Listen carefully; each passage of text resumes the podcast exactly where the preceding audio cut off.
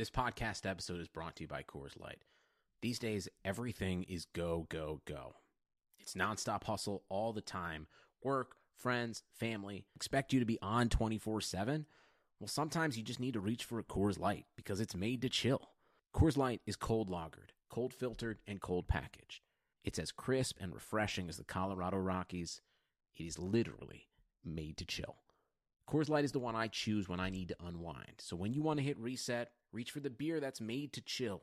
Get Coors Light in the new look delivered straight to your door with Drizzly or Instacart. Celebrate responsibly. Coors Brewing Company, Golden, Colorado. This is Greg Olson here to tell you about my new podcast, TE1.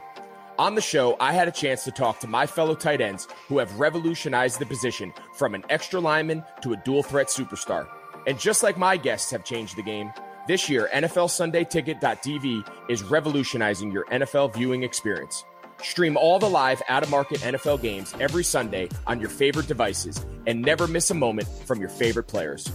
Visit NFLSundayTicket.tv and use the promo code GREG88 at checkout and get 15% off your subscription. That's NFLSundayTicket.tv and the promo code GREG88. Subscribe to TE1 and get NFLSundayTicket.tv an unmatched dual threat.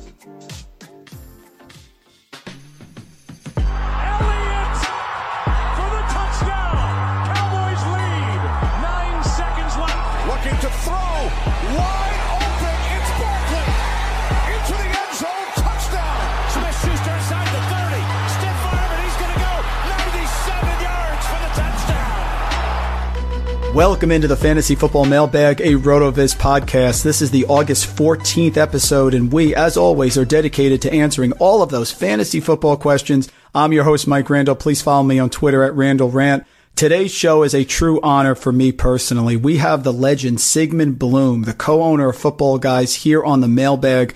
Sig has been and still is one of the leaders in the fantasy football community. He's the co-host of one of the top fantasy football podcasts around the Audible, uses that law background from the University of Texas Hook'em Horns to bring that structure and path of logic to fantasy football arguments simply unchallenged. He's one of the famous fantasy minds here. He puts people on his couch, so it's an honor to have him on ours here at RotoViz.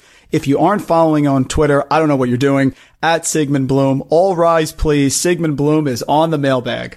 Ugh. I, I say this so often on these shows. I hope I can live up to the introduction. And I am excited to be on a RotoViz show. You know, RotoViz was a true innovator, groundbreaker in the fantasy industry. I think that there's a lot of things we see people doing that are commonplace that are downstream from RotoViz in data visualizations and just ways of thinking about this thing that we spend too much time thinking about. So, you know, cheers to that. It gets into our first question, Sig, which is balancing sort of both worlds. I, I was watching the old Karate Kid right after you agreed to come on the show, and I saw Daniel LaRusso balancing on that wooden stump on the beach, trying to, to balance and to master balance there for karate. And fantasy football to me is just like poker, right? Parallels are perfect. You have your numbers based competitions, your stats, ADP, the weekly wins and losses, but it does come down to gut a lot of the times. Do you think a player is going to succeed or not? Just like in poker, you have a finite number of cards, you assess it, but then the odds on making a straight versus flush, and then invariably on the river, it comes down to that gut instinct. Do they have it or not? So I want to start with how do you strike that balance between the two when you're starting a new fantasy season and you're starting to project players and, and envision how they're going to perform this year? I like the metaphor. I love metaphors. I speak in mixed metaphors. I sometimes you know, they say don't change horses midstream. Don't change metaphors midstream. Yep. I often do that anyway. Um, look, one of the differences. I'll take the metaphor one step further. It's almost like poker, but the difference is, or chess, if you prefer, where you can understand. Um, you know the the odds or the range of possibilities but unlike chess unlike poker the little combatants on the chessboard or the the cards have a say in the outcome, right? I mean, it it, it isn't like in poker, like when the card hits the card, like when they turn over the card, that's the card. And with with football, you have the odds in terms of opportunity, in terms of historical record of how an offense is done, et cetera, et cetera, how a player's done.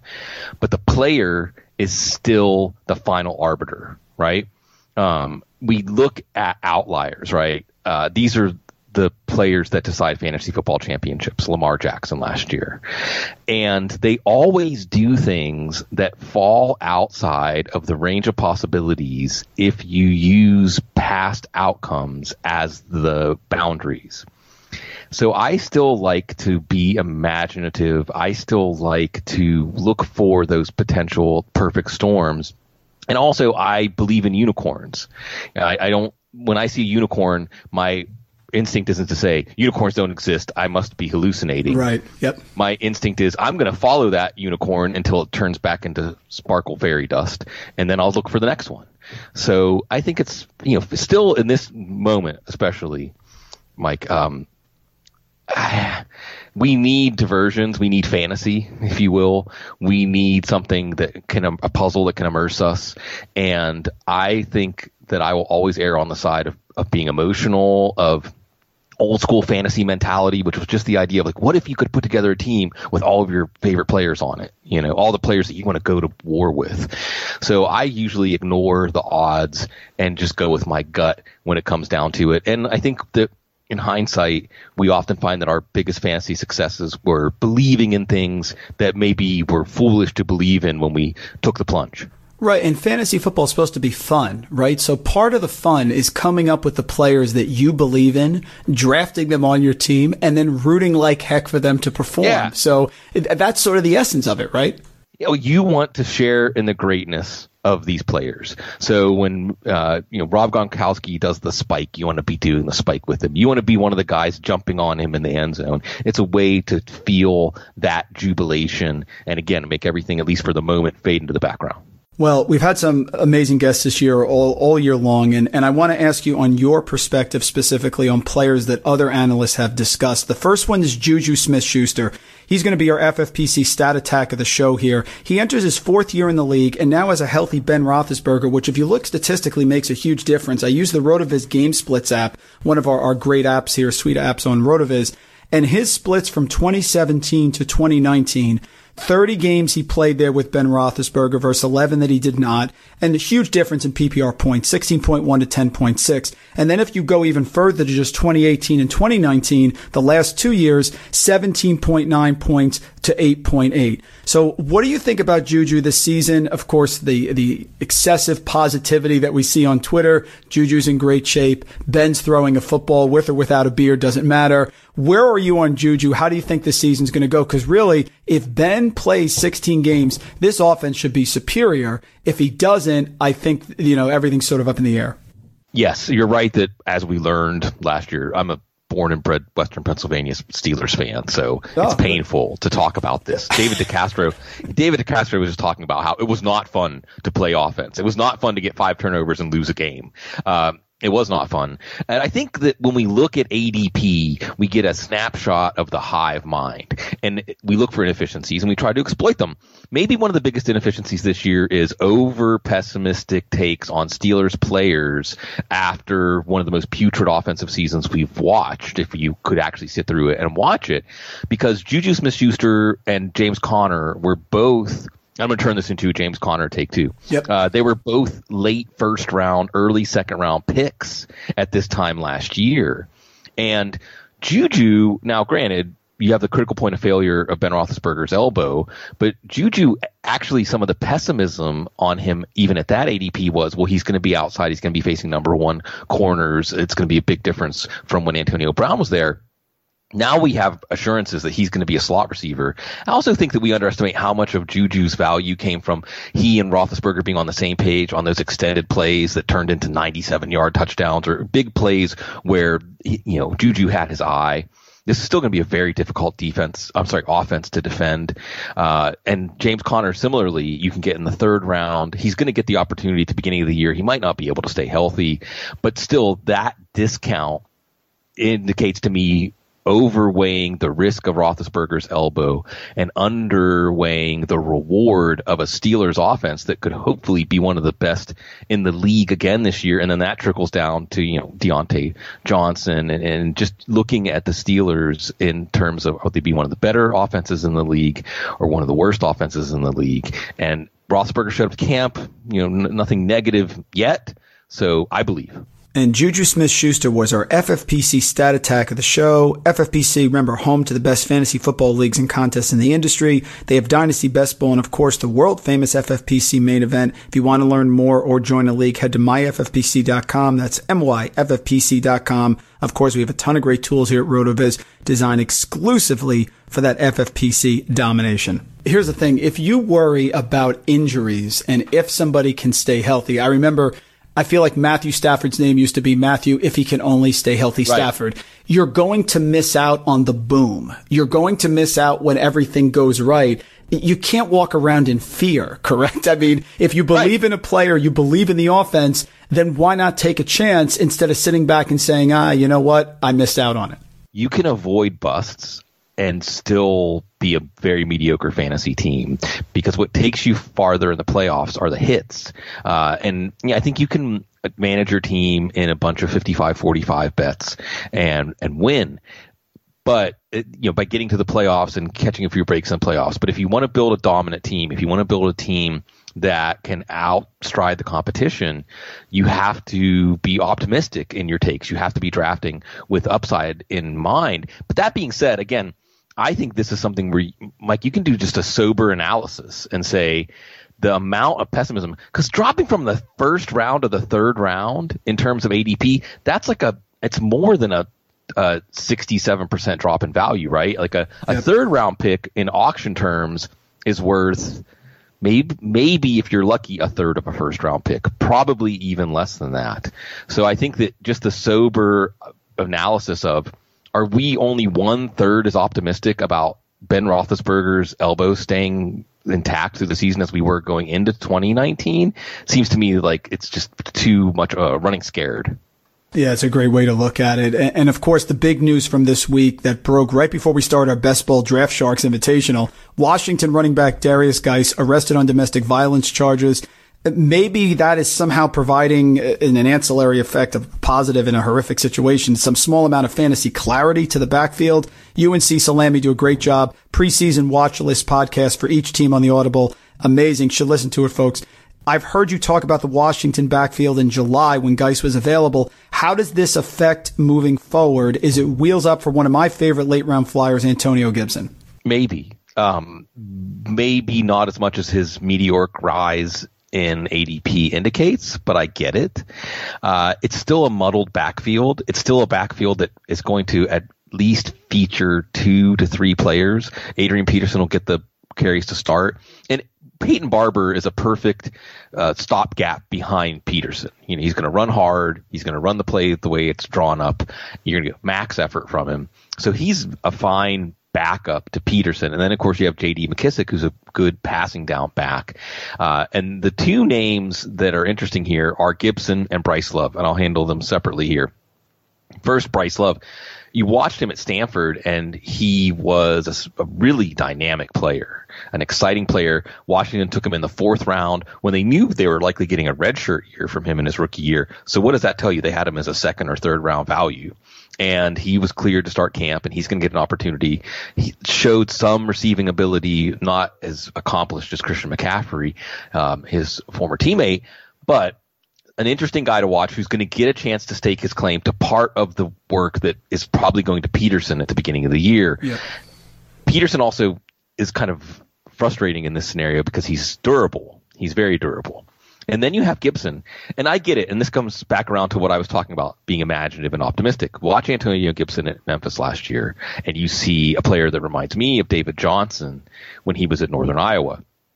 He's not as accomplished as Johnson was in the passing game, but he can handle himself running routes. He can handle himself as a downfield receiver. But he has that thick build with breakaway speed that is so exciting. And like David Johnson did in his rookie year, he could get six, seven touches a game and every other game break one for a long touchdown. That's what he was doing at Memphis.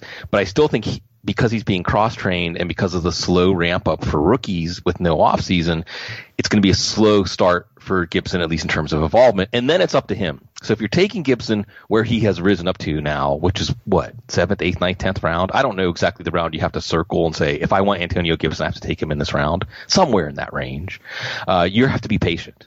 And by the end of that year, Chris Johnson got hurt and David Johnson was winning championships for us.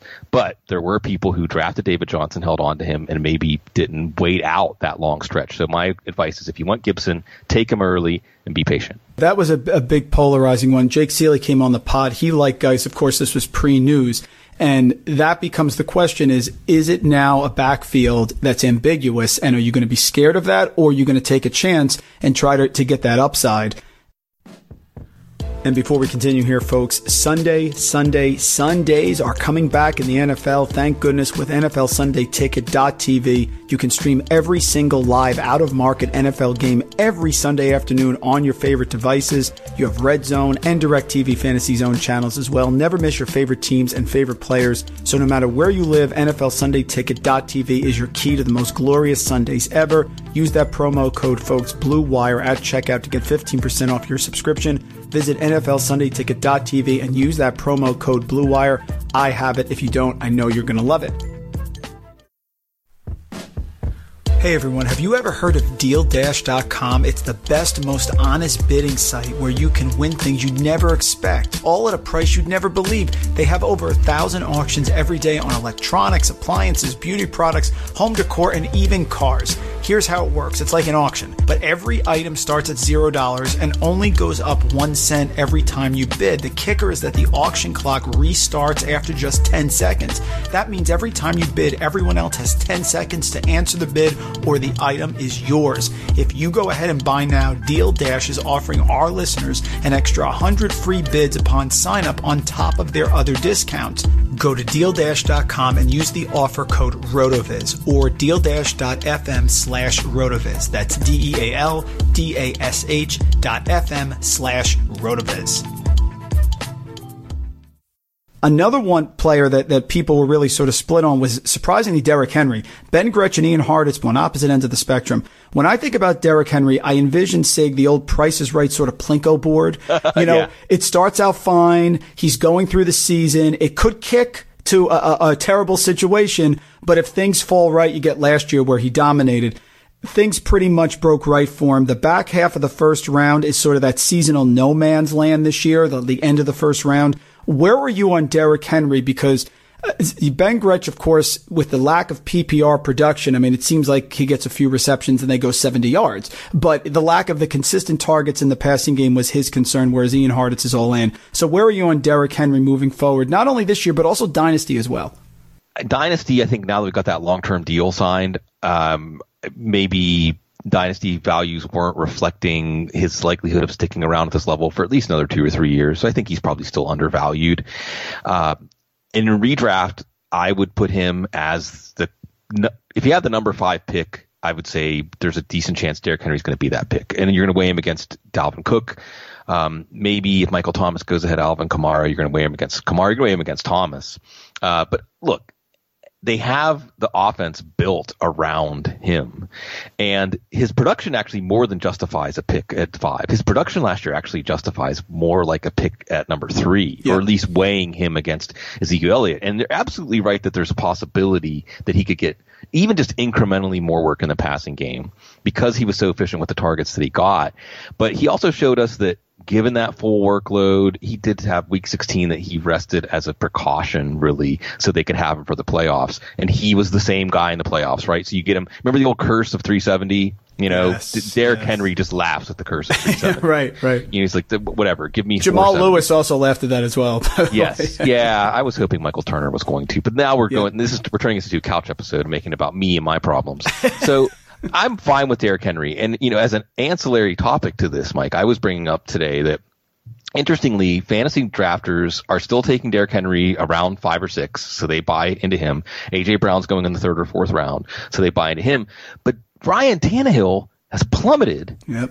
to the 18th quarterback, even though he was a top two, top three quarterback once he took over last year. So, so there's some disconnect here. It might be that Brown and Henry are overrated. It might be that Tannehill's underrated. It might be that, you know, there's a magic trick here where Tannehill can become less efficient, but they can stay as productive because their volume goes up. But there's something that's not quite lining up with how the fantasy community has gauged the pieces of the Tennessee offense. Right. I love to see the consistency, even if it's an, an argument I disagree with. If someone likes AJ Brown, and they think that AJ Brown is, is again going to smash, increase volume, and keep efficiency, that's fine. It's just hard for me to see both that and Derrick Henry. And if you love AJ Brown, don't you have to love Ryan Tannehill? Like, it doesn't seem right. like it connects, right? You have to play it all the way through. Yeah, and we'll do. We'll be interested to see first week against Denver. That's a yep. fun preview. I'm thinking week one already. You know, that's going to be a fun argument for hey, they're going to be fine, or woo, pause, uh, and also maybe Vic Fangio is going to get that defense going in Denver. The next question is sponsored by my two children. What is Sigmund Bloom's dessert of choice? Ice cream, brownie, apple pie. We had waffle cones with vanilla ice cream and chocolate sprinkles yeah. yesterday. After a big Sunday fantasy win, you sit back on your couch. What do you have? A cappuccino? And what's the dessert that's going with you there? Cheesecake and really oh. just anything with cream cheese. I love cheesecake. I love cream cheese. Um, I like any permutations of things you can do with cream cheese. You know, mm-hmm. I had a, something in a uh, my favorite Mexican restaurant in my previous home, Austin, Texas, Habanero. Check it out if you haven't. Oh, um, nice. They put like they put like um, cream cheese inside of tortillas and deep fry it. Give me that too. So it's it's and but it's a great question and it's one that honestly I had to think about a lot more than any fantasy question because there is a lot of great ice cream out there. We just went to Michigan. There's a place in Ludington uh, up there on the Lake Michigan coast called House of Flavors, where they actually have the dairy on site. Like, oh, ah, that must it, taste incredible. We had ice cream oh. for breakfast. Ice cream for breakfast. Setting a bad example. So I just wanted to give them a shout out. Well, I'm going to have to uh, get a rebuttal going when my kids hear this. Excellent. That's a great answer, though. I heard you on a recent podcast with Adam Harstad on the couch. Uh, that was a great, great episode on fantasy football and life specifically as well. What do you think the biggest mistake your average recreational fantasy drafter makes? Mistakes abound for all players, but for those who are just starting to prepare for their seasonal leagues, let's say they're listening right now, they're getting ready to do their, their redraft leagues in late August, early September. What would you tell those drafters to sort of be cognizant of as they start the season? You and Adam touched on bias, personal bias. I thought it was a great episode. What advice would you give the uh, the seasonal drafters right now? Yeah, Adam's fantastic at uh, self scouting, right? Like thinking about the mistakes that we make that we can't even see. Like your blind spot's a blind spot. You can't see it. Um, but I go back to what we talked about earlier, Mike, which is fantasy football is supposed to be fun. Mm-hmm. So when I see this question, what comes into my head is the idea of trusting someone else's uh, judgment over your own. That's I think would be one of the biggest mistakes, and I don't mean that in every case. Um, I mean trusting someone's judgment over your own when it's your highest confidence takes. And that includes when it, it strays from what other people are thinking. Uh, and it, it, that's not only is that okay, that might be your biggest advantage. And if you let the fantasy community talk you out of it, or your draft mates, right? So here's an here's a version of that is in an auction draft when you're just taking a player and bidding on them because they're going for less than your projected value, mm-hmm. or in a in a, a, snake draft. And it's funny in the in the show, Adam Harstad would say this is a good strategy. So I'm not trying to say that it's not going to lead to winning over time if you do it all the time, but when there's a player who's still on the board two or three rounds after their ADP when you're taking that player, you're letting the rest of the league pick your team for you. You're not picking a team based on your convictions. You're, unless your conviction is in ADP is usually right. So if a player falls below ADP, I'm just going to take them. Um, but I think, as we talked about, the fun of fantasy football is making it about your hunches, your players, the things you want to happen when you watch football on a Sunday or maybe a Saturday this year. Uh, although I guess not, based on what I'm hearing. Yeah, anyway, right. my right, my point is that fantasy football should still be about closing that circuit between the players that get you amped, the players that you think are, are good or better than people believe at this time, and, and that those are the sweetest victories. Yeah, you went on the Establish the Run podcast with Evan Silva, Adam Levitan, and you guys talked about debate is good debate is if you have a strong take, I heard you say this, if you have a strong belief in a player, you should seek out arguments, right? I mean, because either that's going to strengthen your belief in the player and it's going to test your conviction. So there's nothing wrong with good debate back and forth. All the times I'll see on social media, it'll go from I like so and so, you don't, and all of a sudden we've escalated it to a point of, of non-human right. debate. But you want that debate. People you know, going back and forth with me about Rob Gronkowski. I am not high on Rob Gronkowski this year, but my argument is, listen, if you are, no problem. But who are you down on in the offense? How is he going to get to the level that you think he's going to be if he's a top three or top four tight end? Chris Godwin. Oh wait, did I say that? I was like, just think that. Right, which leads us in really to our next question, which is from Rob at Fort Lauderdale. Mailbag for life. Thank you for that. Curious if you guys shy away from thinking three fantasy viable options are possible. I find that it's really difficult, and if I can identify two solid options, it's hard to get the third. I feel like the third is going to be overrated. And he brings up Tampa Bay. He said we had Chris Godwin, we had Mike Evans, and people talked about OJ Howard, although there was some divide whether Arians uses the tight end, right? Is there a team or two this year that you think, say, can actually support three reasonable weekly fantasy options? Or do you say, you know what, if it's two, it's hard to get the third? Yeah, and it's a good question from Rob, and I'm, I'll just take what he said to mean three passing game targets. Yes. Yep. Because it's not controversial to say that you can have two passing game targets and a running back, even sure. the running back whose value is greatly derived from their presence in the passing game. So, you know, for, you just look at ADP and like that's what we're expecting from the Chiefs, for instance. Mm-hmm. But it that extra target, right? Um, Mecole Hardman or perhaps Sammy Watkins. It's will that third guy get supported? Uh, Kansas City comes to mind right away. Well, you know what we're looking for here are good quarterbacks. We're looking at quarterbacks who can support those values because of the efficiency that they put into every pass attempt. Uh, and and then hopefully at least enough volume to sustain them. Because I think what happened with Tampa last year is there was the excess value created in the passing game. It was just hogged by Evans and Godwin, who greatly exceeded expectations, especially Godwin, hmm. instead of being spread out to that third option because OJ Howard just. I think this has more to do with OJ Howard than Bruce Arians' structure of his offense just won't allow for a tight end because Arians already said this is going to be the base offense is a two tight end offense mm-hmm. this year. So Kansas City is the team that comes to mind first. Uh, Houston could be interesting because of the um, uh, Brandin Cooks, Will Fuller, and Randall Cobb. I think Randall Cobb is just completely overlooked. I don't know why. And then, I agree. Not even 30 yet. Not even 30 yet. They gave him $10 million a year, and the guy who gave him that contract also is the guy, not who calls the plays, because they have Tim Kelly. And there was a funny little piece in that uh, Peter King spent a day at the Texans camp, and it seemed like Randall Cobb didn't know who Tim Kelly was. so great. But um, start, right? and, and Randall Cobb also indicated that he thought long and hard about opting out. So, you know, just something to file away there. Um, but thinking about Randall Cobb takes me to the obvious answer and the one that should have popped into my head first instead of Kansas City, which is Dallas. And if Dallas doesn't do that, then it'll probably be disappointing. Um, and, and we can look at two scenarios because by the end of the year last year, Randall Cobb actually was close to a thousand yards as the number three receiver. Mm-hmm. Um, and really, if we add in Blake Jarwin, we could even because the tight end, the bar is lower, we could get to four. But this all intersects at Dak Prescott. 5,000 yards should be well within his reach. Um, so I think we have one or two scenarios. Either we get 3,000 yard receivers a la, you know, Breaston and, and Boldin and uh, um, Fitzgerald or um, um, Stokley and Wayne and Harrison. Or Amari Cooper stays healthy because what we saw last year was Amari Cooper really is the alpha in this receiving group, and then Amari Cooper's nagging injuries piled up and he played through them. But Michael Gallup was about as valuable as he was, and Randall Cobb came on in the second half of the year.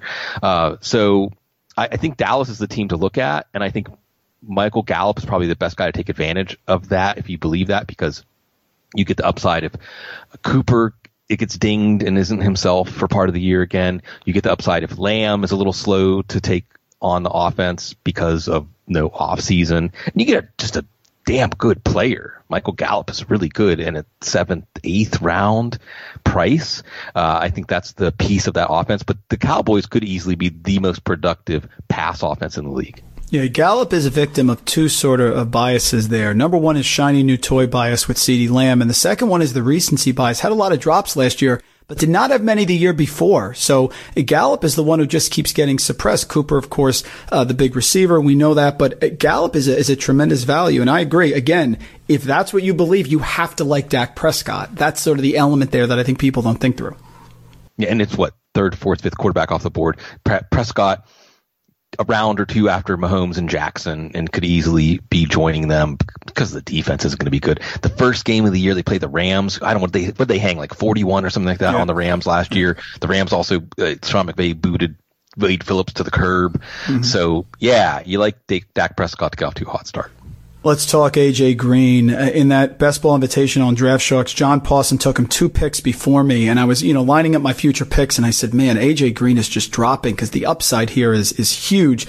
It was in round nine. Where were you on the veteran? He has a contract. He certainly appears healthier than ever. He had that injury on the bad grass on the Bengals practice field last year.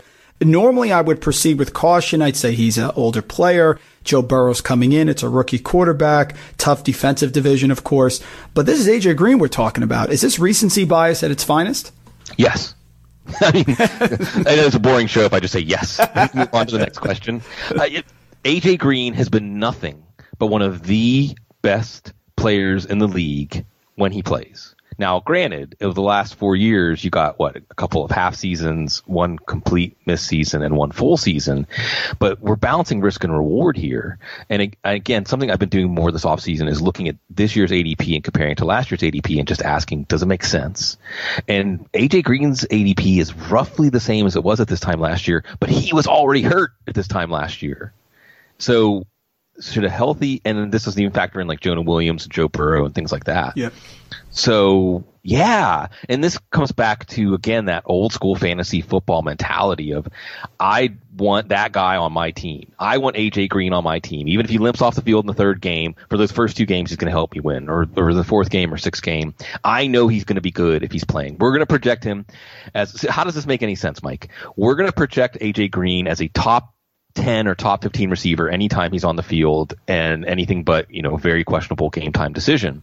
Yep. And yet, he, what is his ADP? You know, wide receiver 30, something like that. I don't know, wide receiver 25. So this one is easy. It's easy to feel good when you take AJ Green because even if it is another injury plague season for him, you know what you're going to get, which is a player that would be a second round value if we knew he was going to play even 13 or 14 games. Yeah, and there are very few players that when they're on the field, there's no issue with the production. I'll compare him to Odell Beckham. Beckham's had the injuries, he's gone back and forth. When AJ Green is on the field, he produces, period. And he certainly produces at a better rate than wide receiver 30. So I agree with you. I think he's one of the more locked in values there that your only negative argument is injury. That's it. It's it's not going to be production with AJ Green. No no problem there. And he he has great games against the Steelers, against the Ravens. I mean, he he's proven to be matchup proof. I agree. Totally fantastic value. I want to talk to you a minute about FanDraft, fantasy football online draft board at FanDraft. You can take your league's fantasy football draft to that next level with FanDraft. It's an amazing online fantasy football draft board. What they do is they make your draft feel like the actual NFL draft with features such as like a streaming ticker, a live draft clock, incredibly cool, custom logos, team walk-up songs, multiple draft board displays, so much more guys. It's incredible. FanDraft can be used offline for in-person drafts. You can export the display via a projector onto a large TV screen for the league to enjoy. Or you can do it fully online and any number of the league owners can join the draft remotely. So you can do it now remotely, which is more important than ever, or you can do it in person. You can perform traditional and auction style drafts. FanDraft supports IDPs, rookie only drafts, keepers, and any customization you need for your league requirements. Sign up now for a free trial account at fandraft.com. When you're ready to order the pro account, make sure you use the promo code ROTOVIZ15. You save 15% off the purchase. Again, that's fandraft.com. Use that promo code ROTOVIZ15. You save 15%. Incredible fantasy football online draft board. Going to take your drafts to the next level several years ago, we the idea of regression became really hot. Right? He will regress. Uh, I think regression will set in. But somehow regression only takes on the negative connotation when in fact positive regression is possible and you would think would be more positive thing to talk about, but no one really does. I want to ask you about a few regression candidates and get your thoughts. So these are players that, you know, have performed well or haven't performed well, and people are, are mentioning them with the regression tag. First one is tight end Tyler Higbee. Big debate here. Was the end of the season the real Tyler Higbee, or was that just a result of Gerald Everett not being on the field? Well, that's it, right? I mean, that's why the number one fantasy tight end from week 13 to 16 the most important part of the fantasy season is available anywhere from like tight end six to tight end ten. Um, as an aside, I'll say this: regression to the mean, and I'm glad that you bring up positive regression uh, because you know that, for instance, for someone like Odell Beckham could play into this year if sure. you believe the injury was the reason he wasn't playing up to his typical level and producing. Um, with Higbee, I think it's a question of what will the Rams base offense look like? Will it be more like the first half of the year where they were running more three wide receiver, which is more of a Cooper Kupp offense, or the second half of the year? Um, and Gerald Everett was hurt, and that coincided with Higbee's spike in targets. And then you get into the second question, which is, do you put the genie back in the bottle, or how much do you believe in quarterback and target chemistry? Because it sure seemed like Jared Goff should be coming out of 2019 thinking, when I throw the ball to Tyler Higbee, good things happen. When I throw the ball to Tyler Higbee, I can feel comfortable that it's going to be a good result. So I'm inclined to say if you don't take one of the top four tight ends, that Higbee should be a priority because those upside tight ends are pretty cheap, whoever it is, your favorite. And look, we can go through and make an argument for the tight ends 10 through 18 or 20. And any of them, I can paint a pretty picture for you. Irv Smith and Blake Jarwin already mentioned, or T.J. Hockenson, or Mike Gesicki, or you know, we could go on and on. Um, Rob Gronkowski, even at his ADP, yep. could vastly outproduce it. So you can take Higbee, and if Higbee hits, you profit. And if he doesn't hit, you're going to have somebody else, uh, and we, we, shall see. Uh, uh, but I think that I'm intrigued enough, and we don't know. So what this comes back to is I'll mention Chase Stewart from Football Guys. Yes, regression to the mean is a thing, but every player has their own mean. And we are learning every year where that player's true mean is right? So I know you didn't. Uh, uh, Lamar Jackson's not one of the guys, or, or Patrick Mahomes for that matter. But if you're saying regression to the mean, and you're comparing it to previous offenses that have had 55 touchdowns or more, or you're comparing it to previous quarterbacks who've had this, you know, yards per attempt in a year, what happens in year n plus one, you're throwing them into some a, a group of cohorts that are similar statistically. However, I think in the case of Mahomes and Jackson, and then this trickles down to what the Baltimore and Kansas City offenses are capable of, we have an alignment of special rare talent and a coaching staff that is setting up that talent to succeed in a way that we hadn't since, oh, I don't know, like Peyton Manning's Broncos offense, for instance. Um, so when we see all those factors line up, it should be an aha moment that we're going to find overachievers here. And instead of saying, well, over, an overachiever happened once and it can't happen again. And I think with Tyler Higbee, there, there's an easy story to tell that happens again. Just we'll watch those first few games and act accordingly. Next one is Aaron Jones. And I put this out about a month ago if Aaron Jones, if his rushing yards drop by 15%, his receiving yards drop by 15%, his receptions drop by 25%, and the touchdowns are cut in half, he still would have been the PPR RB13 last year. So of course they draft AJ Dillon, and the concern is going to be he had 19 touchdowns, a lot of which were, were close to the goal line rushes. But I sort of think that that ADP regression is baked in already. Uh, where are you on Aaron Jones this year? Wow. Aaron Jones is one of those players. I mean, Mike, no matter what happens with Aaron Jones, and this applies to these other players too, it's what makes him so interesting. No matter what happens, you're going to say, I should have known, right? Yeah, that's true. No matter what happens. When I look back at Aaron Jones 2019, I see a player who, first of all, is an excellent receiving running back, but for some reason his coaches don't want to use him in the passing game unless Davante Adams is hurt. That was strange. That's a good point. I see a player whose value last year was propped up by multi touchdown games, which are difficult to nail down in a year over year basis. Um, that being said, what makes me back away from Aaron Jones is just a feeling like this is not a rational organization, right? If we were looking at the reality show version of the NFL, the most interesting story coming into 2020 is Aaron Rodgers and the Packers, right? So imagine we got them on Hard Knocks when oh, all this man. went down. oh, yes. Give me that. Lots of that. and Aaron Rodgers is doing interviews now, and he's trying to you know put himself out there image. I think he's representing himself pretty well, but there's just no way. Jay Glazer, who's usually a pretty straight, straight shooter, just said like, I don't know how to make any sense out of this except that they're tired of Aaron Rodgers, the way that the Giants got tired of Odell Beckham, and he even said that it looks like they're setting him up to fail. You know, and I don't I don't know if I want to latch a second round pick to that. Maybe if Aaron Jones falls to the third round, but then I'm looking at Melvin Gordon. I'm looking at James Conner, like we talked about. So I think Aaron Jones, the player, has shown that he can be a first round fantasy value. But then I look at a team that took uh, Aaron Rodgers' future replacement in the first round, Aaron Jones' future replacement. How can you feel good, you know, Aaron Jones? And this, this is a guy that now has and what's AJ Dillon good at? I mean, he's good at running between the tackles. He's good yep. at scoring those touchdowns.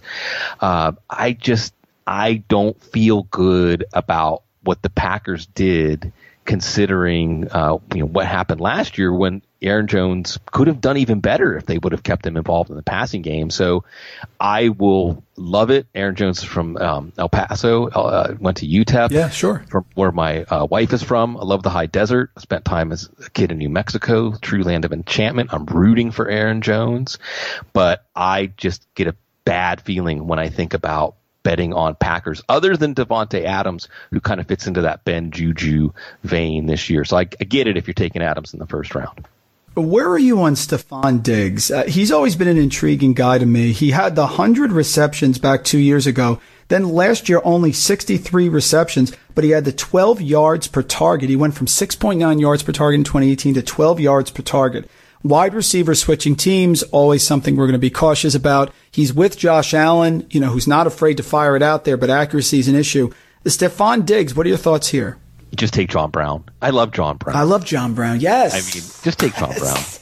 I Smokey's so good. He's so good. He's going to be one of those guys. You know how on Twitter people love to, to give me the name of somebody that's so underappreciated that nobody thinks about. Like ten years from now, I'm going to say John Brown every time. I'm yep. just going to say John Brown, even if it's a baseball or basketball. I'm just going to say John Brown. you know, uh, because he has. And look, I like I like Josh Allen a lot, or at least I was one of the few people willing to say Josh Allen might still actually be worth the pick the Bills gave up for him, uh, the picks. Uh, but Josh Allen's deep accuracy last year was just horrible. John Brown could have had like 1,500 yards last year. John Brown did his part. Josh Allen wasn't doing his part. Now you're splitting those deep targets between Brown and Diggs. Uh, and you just don't have that chemistry. So you're already going into a shaky area of Josh Allen's game. And again, in terms of year over year ADP, Diggs was a third round pick last year. Uh, he's like a sixth round pick, fifth, sixth round pick this year. And I just see John Brown in the 10th round after being a 13th round pick last year and hitting, being a pretty good hit as a 13th, 12th, 13th, 14th round pick. And I just see similar outlooks for these guys. If anything, you know, Stephon Gilmore who's he going to cover? Is he going to cover Brown or Diggs? Come yeah. on. You know, who's Xavier? Now, maybe the Dolphins aren't the best example because they have Xavier Howard and Byron Jones. Uh, that's going to be fun to watch. So yeah, I, I, just think that's the answer, and and we'll see. And for Stefon Diggs, what we're going to be watching is his attitude because he wanted to be the guy in Minnesota. He wasn't. He's not going to be the guy. There's not going to be a the guy in this passing game. It's going to be like what 460, 480 pass attempts anyway. You've got right. Cole Beasley, Dawson Knox is going to figure in there. Devin Singletary is supposed to get more targets this year. How does Diggs handle that whenever Allen doesn't see him deep open for the third time in a game or misses him deep open for the third time in a game? That's going to be something to watch with the Bills this year. We all knew that cool kid when we were in high school. Fancy cars, a lot of friends, fun parties and we talked about him uh, briefly before. That's where I'm at with Odell Beckham. He's gone from 35 touchdowns in his first three seasons to 13 in his last three years. Video last year had him mumbling with Jimmy Garoppolo. I was supposed to be with you.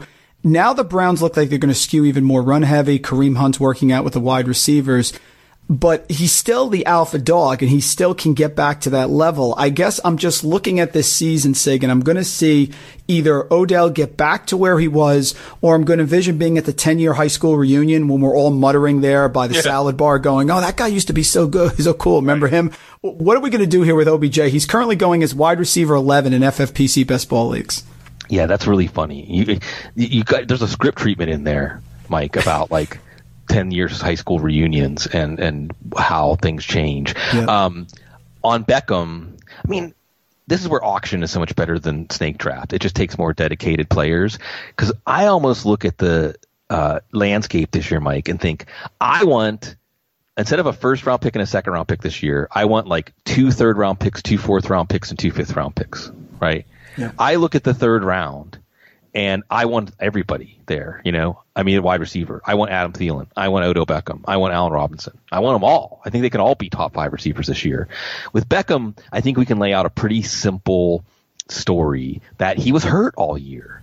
And okay, note to self, unlike say T.Y. Hilton, uh, Odell Beckham or Julio Jones, Odell Beckham, when he's on the injury report with an injury that needs to be surgically repaired after the season, is actually going to be affected. So if he gets on the injury report, and you might say, hey, you're bearing the lead, how many years of Odell Beckham's career has he missed significant time with injuries or been significantly affected by injuries? And that's a reason to fade him. But again, comparing ADP year over year, Beckham was a first, second round pick last year. Now he's a third round pick, sometimes if you're lucky, even in the fourth round. And if it is just as simple as playing with a hernia all year, which Diontae Johnson did, by the way, too. Yeah. Uh, playing with a hernia all year makes it kind of hard to like sky for the ball. It makes it kind of hard to open up the throttle. Then we're going to see in the first few weeks of the season that Odell Beckham is still Odell Beckham, and we're going to say why? Why did I? I saw Odell Beckham there in the third round, and I took Leonard Fournette over him. Please don't do that, folks.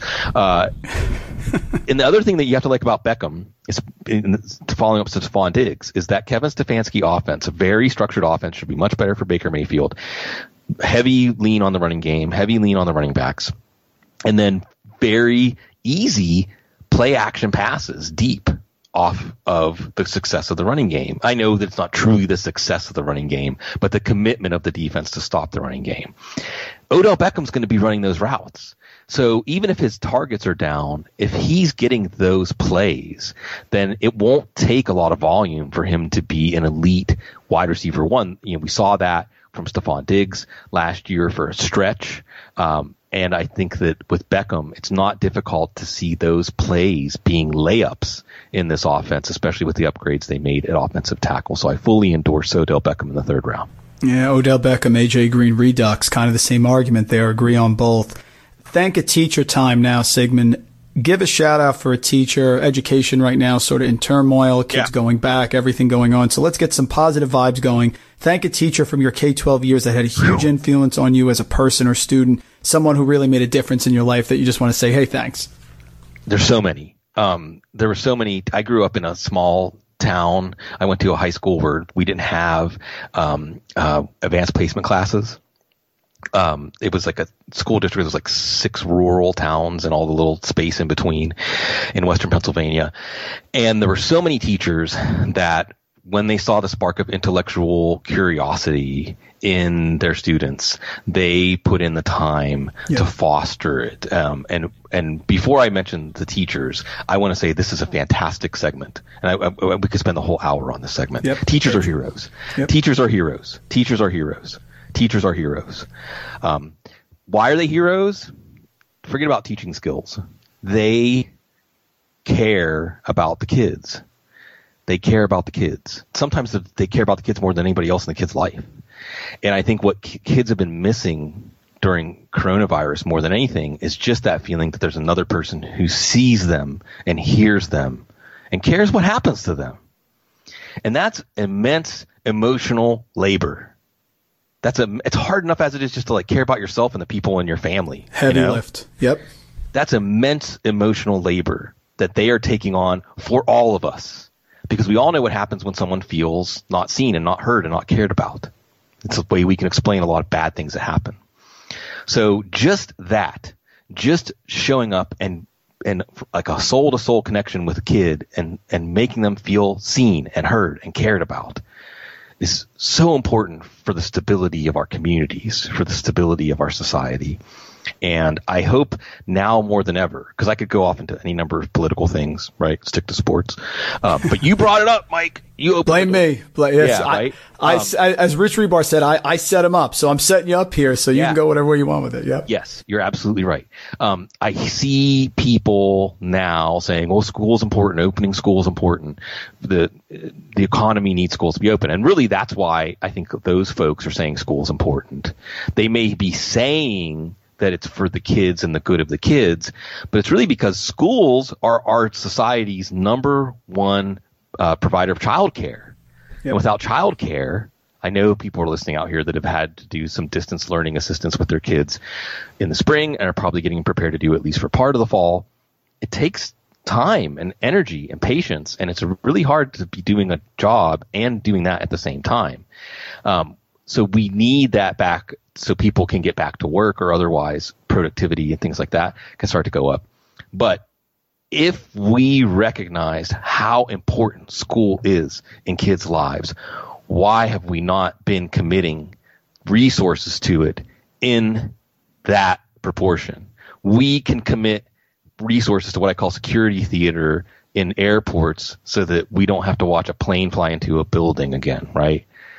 Because that's really important. But is it as important as our children growing up feeling like they are seen, they are heard, they are cared about, and given the tools not just to succeed and earn money, but to be good members of the community, good members of their home communities within their houses, members of their neighborhoods, members of their communities, um, just feeling connected to earth, feeling connected to their communities, feeling connected to other people, feeling connected to their life.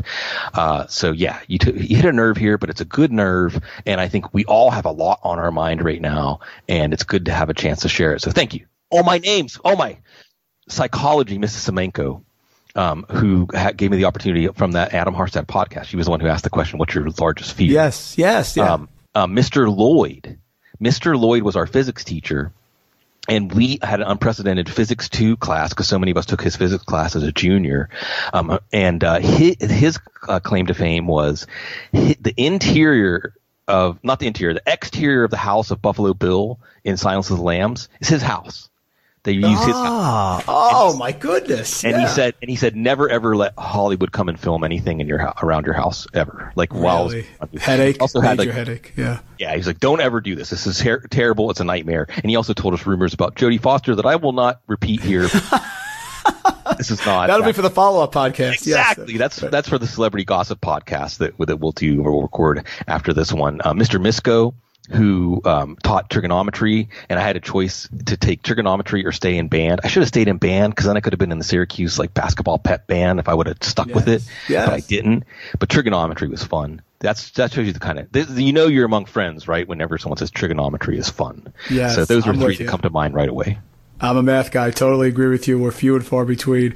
A question here. Drew near Lake Michigan. Displaced 49ers fan. Worried about my receiving corps with Debo out. Looks like Brandon Aiyuk could be the top guy. Maybe Jalen Hurd. He's a big fan of Jalen Hurd. Or Kendrick Bourne. Aiyuk could get off to a great start, but for some reason I feel cautious. So guidance here on the wide receiving corps there in San Francisco. you know, Debo's going to be back and pick up where he left off at some point, and hopefully after how Trent Taylor went last year, they're going to be cautious. So let's say October.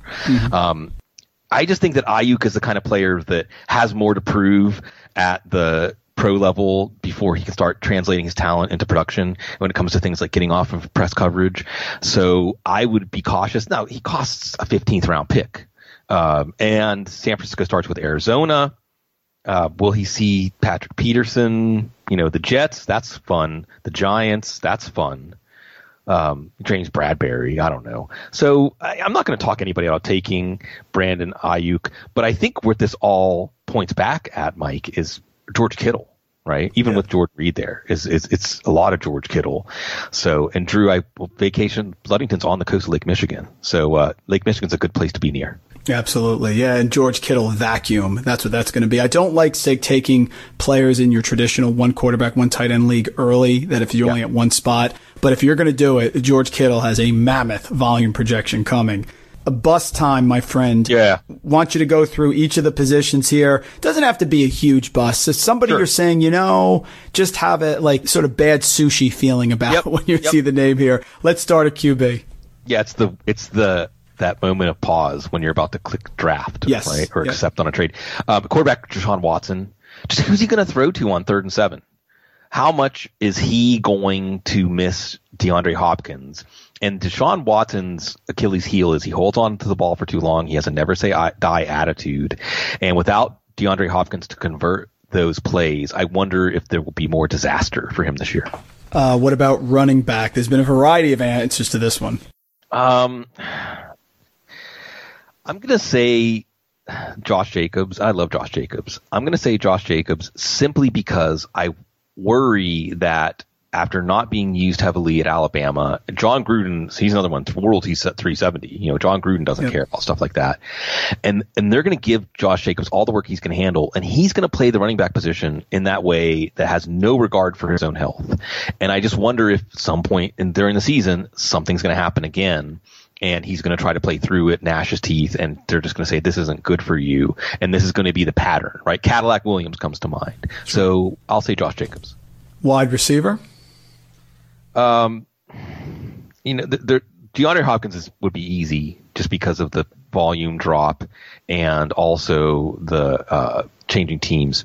Um, I'm going to go ahead and say Chris Godwin, just because I think if we look a little closer at his production last year, there were some wild and woolly game scripts because of James Jameis Winston, and then also there was that coveted Bruce Arians slot role, and if they go Yeah. to tight end, that's not going to be a role in that offense as much.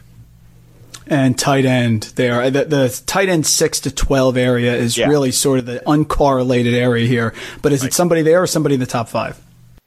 I don't. I'm not worried about the top five really. I mean, I think Darren Waller might underproduce just because we're not sure how much of his target share came from the lack of options at wide receiver, and now they have, you know, the rookies are coming. Um, you know, we already talked about Tyler Higbee. That's easy. That's low hanging fruit. And I guess we have to mention Rob Gronkowski just because it's a great story that he's back. It's exciting to think about watching him on a football field, but we could be reminded, you know, why even when he was playing two years ago, he by the end of the year was more of a liability to have to think about whether to start him or not than if you just had never drafted him. Well, it's time for a redraft lightning round now. Tell me which player you like better for redraft at their current ADP. Touched on this one already. DeAndre Hopkins. I've done my projection sig. it's hard Yeah. to get Hopkins to the top five for me. Right. When I, I guess I value Christian Kirk, Fitzgerald still there. So he's going around ti uh, wide receiver five or Allen Robinson, who's right around wide receiver 10 right now. Yeah, it's got to be Allen Robinson. He just had the highest degree of difficulty to convert his targets into production, and he did it last year. It should get at least a little better this year. two guys who are real close to each other, same team. Tyler Lockett, who's going right now around wide receiver 23, and right in front of him now, he's actually passed him. DK Metcalf, wide receiver 21. Who do you like better in Seattle? I'll probably go with Lockett, but I could be a year late here getting off of um, Lockett and switching to Metcalf because Metcalf, I mean, he's right in front of us, Mike. He could be the next Josh Gordon, Julio Jones, AJ Green. Like, how do you stop that guy? So I'm not talking to anyone out of Metcalf. The great debate that's gone on social media the whole year. I feel like when one of these players goes, the other one goes right away every single time. Robert Woods, Cooper Kupp. I'm just curious your answer, PPR or standard leagues. Does it really matter to you? It doesn't. Cooper Kupp is not going to be on my teams this year. I just think that he's not going to produce at the clip he had for the, the first half of last year and the year before. And Robert Woods in the second half of the year was tremendous. So I, I think that Woods is the guy if you want a Rams receiver this year. And the better team target hog. You have two guys here who are the clear wide receiver one of their teams. Scary Terry McLaurin in Washington, DeVante Parker in Miami. Just take them both back to back. Can I say that? Can I say like take one in the fifth round and one in the sixth round? Um, probably Terry McLaurin because we just don't know how good he can be. Isn't that the most exciting kind of player to take? Like, We don't know how good he can be yet. Metcalf falls into that category. McLaurin was doing it against very good corners last year with very poor quarterback play. Uh, he's really fun to draft this year. Are you a sitcom guy? If you are, give me your top uh, two sitcoms here. Could go TV show as well. It doesn't have to be a sitcom. It, it's, it, this is easy for me because it's Seinfeld and Simpsons, which is almost like these shows are like languages if you're Yes. my age. But I will say, you know, underappreciated shows from my childhood that I remember watching on reruns like Taxi and Barney Miller. You know, from Mike, we're about to go through a time like this, right? When America gets depressed and we're just kind of navel gazing and thinking about everything too much. It, it was good for cinema, and there were some sitcoms that had layers to them So I'd say Taxi, um, Barney, Barney Miller, even Soap. Soap was an interesting one as like a parody. Yeah, yeah, uh, sure. these, these are fun shows to go back and look at as uh, what was happening in the 70s. And if I need a laugh, I just go to the Commando 450 in Seinfeld with Kramer, and I'm all set to go. So I agree. All of life is in Seinfeld and The Simpsons. Like you can find an episode of those two shows that will apply to anything that's happening in your life. It relates to everyone. Here, I usually go for the truther question. Uh, I love the term that you used on your podcast, the ugly duckling. So, who's your ugly duckling? The player that you most do not like, but that you still have an attachment to? I don't know if he totally qualifies, but it's still Duke Johnson. Like I'm still taking That Duke Johnson. counts. Of course, that counts. Absolutely. I, I, I'm still taking him in every draft because we know he can play, because he has paths to value, because we're really not sure about David Johnson. And really the answer is going to be like Karan Higdon getting 200 carries Yeah, or something. Alfred Blue's going to come out of retirement or something. I don't even know if he's retired, but I begrudgingly say Duke Johnson because for everybody out there, like when I give my advice, I'm following it on my own teams. Like I had Mike Boone in all my week 16 lineups and I lost because of it. yes. It's We I talked gotta be about that. honest. The more we I talked about talk that last this, week. Mike Boone. Yes, totally agree. The more I talk about this, the less it weighs on my soul. So thank you. Therapy. Folks, uh, Sigmund Bloom, I got one more question, Sig, I'll get you out of here. Amazing, amazing hour. It's been incredible. I want the bold fantasy football prediction take from the couch. So what do you think is going to happen this year? Give me the player. Some people have said we're going to actually have 16 games. Yeah. But who's the player or team or whatever that you, sort of your bold take that you think in the range of outcomes it could happen? Yeah, well, I'll, I mentioned it, so I'll go back to it, and I'll say Randall Cobb is the most valuable Texans wide receiver this year. Uh, just I, it, we know what Deshaun Watson can do with the slot receiver from his time with Hunter Renfrow. That's why I like Keke Coutee so much. Yes, I've let go of Keke Coutee, by the way, uh, for now, until he can land on another team, because Bill O'Brien's doghouse has a padlock on it. Um, so I think that Randall Cobb is going to get a lot of opportunity. I think that Randall Cobb has shown that he can stay healthy finally. I think that he is going to be that player that becomes more of the when the bullets are flying target. That's not Brandin Cooks. That's not Will Fuller. These are not guys you throw to that find a way to get open when they're not open or find a way to get open in the first three beats of a play when you have to have that reception on third down to keep the chains moving. I think that's Randall Cobb. I think Randall Cobb is just, I, for some reason, being collectively overlooked. So Texans to end up our wonderful hour together. Kudos. You line, align with Ryan McDowell as well. Very Oh, good. yes.